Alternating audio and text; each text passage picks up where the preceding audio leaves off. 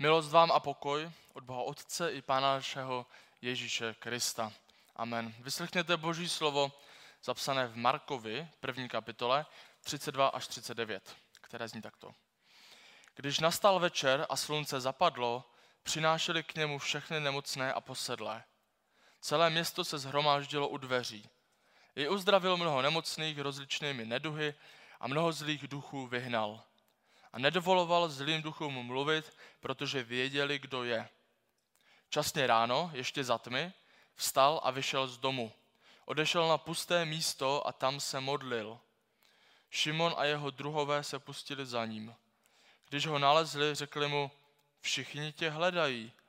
Řekne jim, pojďte jinam do okolních městeček, abych i tam kázal, neboť proto jsem vyšel. A tak šel, kázal v jejich synagogách po celé Galileji a vyháněl zlé duchy. Pane, prosíme tě o to, aby si otevřel naše srdce, abychom byli připraveni slyšet tvé slovo. Tak nás prosím, veď svým duchem. Amen.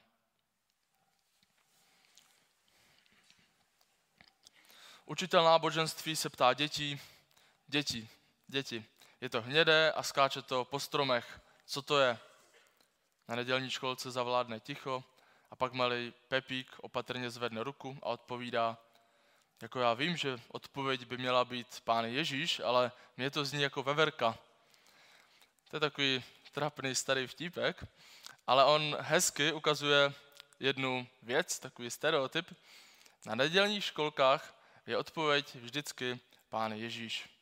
On je ten nejlepší, on je odpovědí na všechny naše problémy, on je tím, kolem čeho se točíme, on je odpovědí, kterou všichni hledáme. Ale stejně jako Pepík opatrně odpovídá, a už to dělá spíš ze zvyku, než aby nad tím přemýšlel, tak není to podobné i u nás. Je Pán Ježíš, je Pán Bůh pro nás odpovědí na všechno, nebo to už říkáme ze zvyku, nad kterým nepřemýšlíme? Pojďme nad tím dneska přemýšlet. Četli jsme o začátku Ježíšovy služby. Ježíš zrovna uzdravil Petrovu tchyni a tak nějak už se o něm začalo rozkřikovat, že to je ten, který má moc. A přirozeně lidé za ním chodili, chtěli ho poznat a chodili za ním se svými problémy. Nemocní, posedlí. A Ježíš jim pomáhal, uzdravoval je, vyháněl zlé duchy a řešil jejich problémy. No a potom jednou ráno, ještě než vysvětlo slunce, tak šel na pusté místo, aby se modlil. A bylo, byla po něm zháňka, pochopitelně. Každý měl problém, každý ho chtěl vidět, co za muže to je. A Ježíš rozhoduje dokázat do okolních měst. Proto jsem vyšel. A jde dál. A jestli si vzpomínáte, tak před pár týdny jsme měli kázání a mluvili jsme o Ježíšově doteku. Když uzdravil malomocného, dotknul se ho a ten malomocný o tom pak řekl všem, i když neměl. Nevím, jestli si vzpomínáte, ale každopádně tohle uzdravení malomocného přichází hned po tom našem dnešním textu, po té naší části. Kdyby se Ježíš nerozhodl jít dál k ostatním, tak malomocného nikdy nepotká a ten pravděpodobně zemře v osamění. O co víc, kdyby mu stačilo to jeho uzdravování, kde byl, tak by nešel do Jeruzaléma, tak by nešel na kříž, tak by nebyl skříčen a tak bychom my tady nebyli. Ale Ježíš šel dál, protože jeho úkol byl větší. Ale právě když byl Ježíš na pustém místě v modlitbách, přicházejí za ním učedníci a říkají mu, všichni tě hledají. Všichni tě hledají. Vyznali by to dneska učedníci, kdyby tady byli?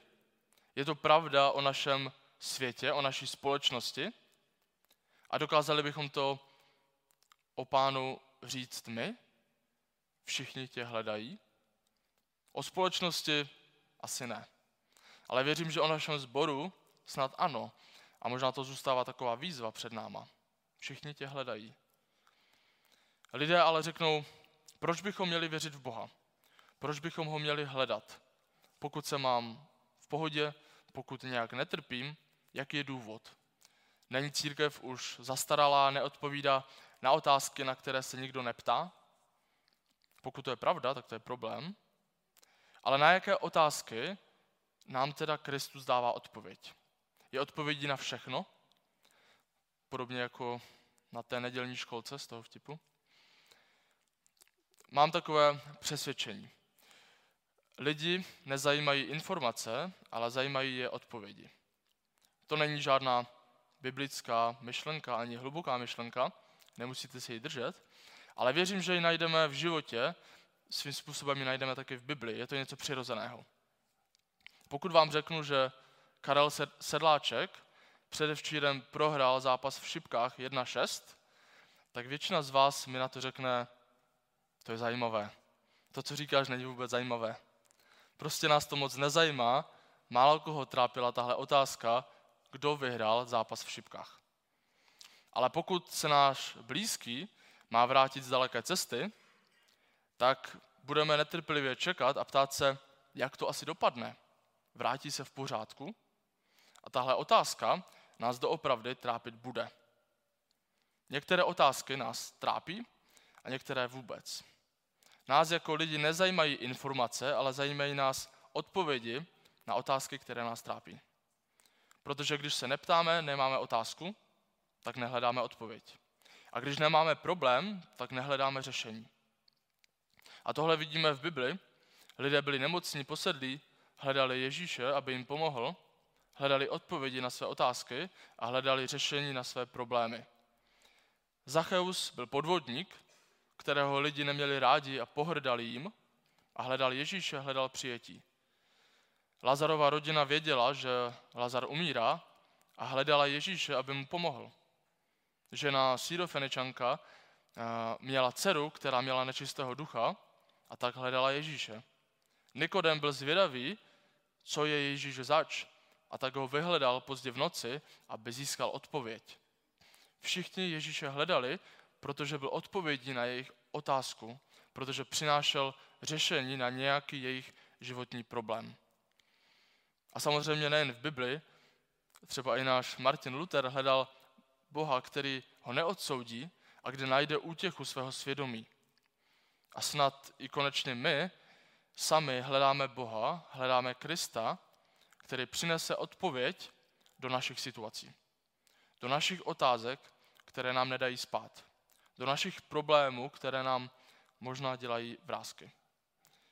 Když jsme osamělí, když nás stíží svědomí, když jsme nemocní, když jsme zoufalí, když máme strach, když jsme slabí nebo když jsme unavení, můžeme hledat Krista. Ale jakým způsobem je tou odpovědí? Uzdraví nás z každé nemoci, dá nám finanční nezávislost do konce života, zařídí, aby se naše strachy nenaplnily? Ne vždycky, samozřejmě. I s Kristem čelíme nemocem, i s Kristem čelíme chudobě, i s Kristem čelíme strachům, problémům. Ale Kristus je odpovědí na ten největší lidský problém, na hřích. Ze hříchu pochází všechno trápení. Hřích stojí za vším zlem, které je na tomto světě. Hřích stojí za válkou na Ukrajině, hřích stojí za, za hroznými útoky v Izraeli, hřích stojí za tím, že si sousedé mezi sebou závidí, hřích stojí za tím, že jsou lidé utlačováni a že trpí. Hřích je tím kořenem, odkud to všechno jde. A Kristus přináší řešení na hřích. On zemřel a byl vzkříšen a porazil hřích a smrt. A s tím nemizí ty důsledky hříchu, a to nějakým způsobem zažíval i apoštol Pavel. My čteme, že, že on píše, aby mi ta úžasná zjevení příliš nestoupla do hlavy, byl mi dán do těla osten, satanův posel, který mě sráží, abych si o sobě příliš nemyslel. Třikrát jsem kvůli tomu prosil pána, aby to ode mě odešlo. Ale řekl mi, moje milost ti stačí. Má moc se plně projeví uprostřed slabosti. Milé rád se tedy budu chlubit svými slabostmi, aby na mě spočívala Kristova moc. Pavel tady zažíval něco těžkého, nevíme přesně co, ale nezmizelo to. Pořád tady bylo něco, s čím bojoval, s čím měl problémy, starosti, něco, co ho asi trochu ničilo. Boží milost ti stačí. I když nejde život podle našich představ, tak boží milost stačí. Boží milost z nás nedělá supermany, kteří nemají problémy, ale dělá z nás lidi, kteří se umí spolehat na boží milost. Boží milost z nás dělá lidi odevzdané Bohu. A tehdy jsme, věřím, i nejblíže našemu záměru, tomu, jak jsme byli stvořeni. Ne, abychom byli všemocní bohové, ale abychom byli lidmi odevzdanými Bohu. Pan Ježíš není laciný přípravek na, naše, na všechny naše touhy, ale on je tím, který nám stačí, jeho milost nám stačí. Ale je zajímavé, že apoštol Pavel to zjevně hned nevzdal. Kolikrát prosil pána o odstranění toho ostnu, toho problému? Třikrát. Pavel prosil o řešení svého problému, ale dostal jej úplně jiným způsobem. Čekal, že ostan zmizí, ale namísto toho ho to proměnilo, ho pán Bůh proměnil skrze to a něčemu naučil. Jak žít z boží milosti i ve slabosti. A právě ve slabosti. Ale otázka hříchu je v našich životech samozřejmě ještě komplikovanější. Hřích nás ničí z několika front najednou. A tak se nám ozývají otázky, kdo jsem, kam patřím, jaký je smysl mého života, co mám dělat, jakou mám hodnotu a tak dále. Je to obrovská škála životních otázek, na které nemůžeme dát jenom odpověď Pán Ježíš, ale kde musíme jít pokorně a hledat, jak Pán Ježíš v dané situaci působí. Věřím, že Kristus je odpovědí na všechny tyhle životní otázky. V tom, co říká o mně, v tom, kam nás v životě volá, v tom, jaký on je. Ale Pán Ježíš překonává jeden z největších problémů, které hřích dělá. A to je odloučení. Odloučení od Pána Boha. Všichni zhřešili a jsou daleko od Boží slávy. A taky odloučení od sebe navzájem. Když jsme si takové nelásce a v píše vzdálení. Stav odloučení je jeden z největších problémů naší společnosti. Každý ztracený v sobě sám. Ale Pán Ježíš přináší řešení eh, na odloučení. Usměřuje nás s naším nebeským Otcem a vede nás taky do, do lásky plných vztahů mezi náma. A právě církev má být tou, tou pilotní lodí, kde lidé nežijí v odloučení, ale kde prožívají blízkost. Reálnou blízkost, reálné porozumění. Vždyť my sami známe toho, který nám dává reálnou blízkost, reálné porozumění. A tak věřím, že jako církev máme relevantní odpovědi na otázky dnešní společnosti. Věřím, že jako církev máme co dát naší společnosti. Společnost, která trpí odloučením, tak potřebuje poznat toho, který je láskou. Společnost, která, při, které přibývá každý týden strach z něčeho nového, tak té může pomoct ten, který je vládcem pokoje. Člověk, který hledá své místo ve světě, tak potřebuje znát toho, který ho stvořil. Společnost, která neví, co bude zítra, tak potřebuje toho, který je živou nadějí. A společnost, která neví, čemu věřit, tak potřebuje poznat toho, který je pravdou. Pan Ježíš ale není takovou tou předepsanou SMS-kou, eh, kterou pošleme, když odmítáme hovor. To nefunguje takhle na automat, ale on přichází do kontaktu s každým jedním z nás. Právě do místa našeho hledání, právě do místa našich otázek, našich problémů.